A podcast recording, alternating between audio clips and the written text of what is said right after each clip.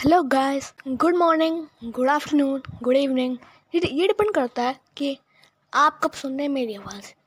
My name is Baras and welcome to the not one podcast तो ये मेरा fiction वाला पॉडकास्ट जिसमें आपको बहुत सारी चीज़ें के मैं बताऊँगा।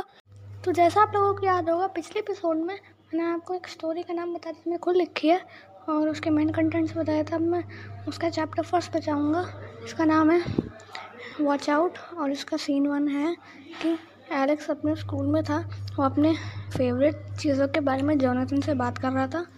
तभी अचानक से जॉनसन ने पूछा एलेक्स तुम्हारा फेवरेट गेम कौन सा है? एलेक्स ने कहा शेडो फाइट थ्री जॉनसन ने पूछा, सच्ची में?